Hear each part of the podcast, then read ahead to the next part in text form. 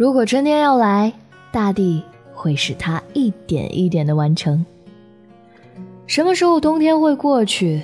一定是漫长的忍耐和坚持以后的那个瞬间。最近有一些些压力，但还好，在可控范围之内。身边也有朋友经历心态崩塌的事情，聊天内容呢，就一会儿互灌鸡汤，一会儿自我放弃，画风还挺别致的。但生活要继续，所以我们聊天的话题终结还是会落在鸡汤。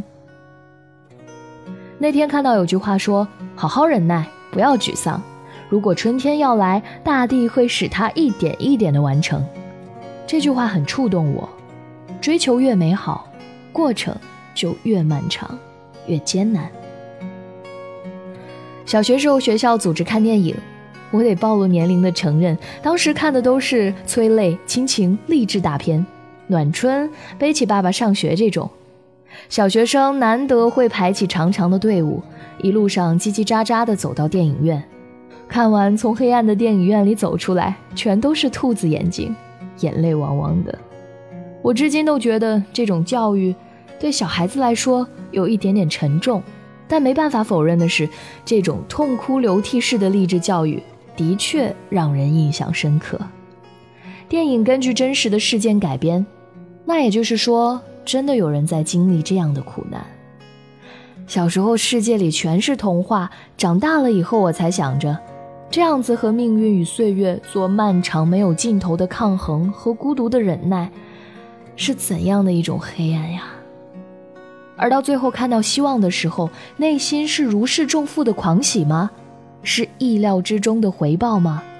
我想都有，但他一定更感谢自己的坚持，最后。才到达了期待的对岸。最近我一陷入艰难，就害怕自己放弃希望，那就太可怕了。我万万不敢将自己推到那样的地步。就像中岛敦说的：“我不敢下苦功琢磨自己，怕终于知道自己并非珠玉，然而心中尚存一丝希冀，便又不肯甘心与瓦砾为伍。”有些时候，事情难以改变。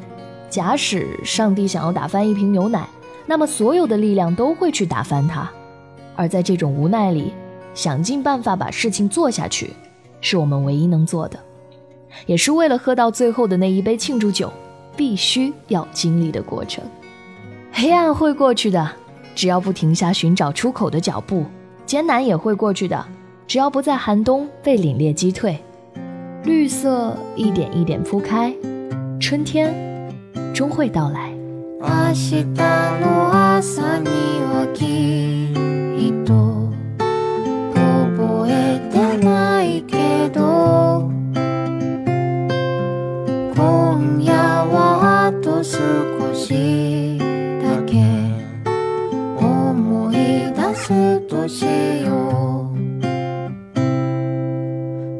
是大路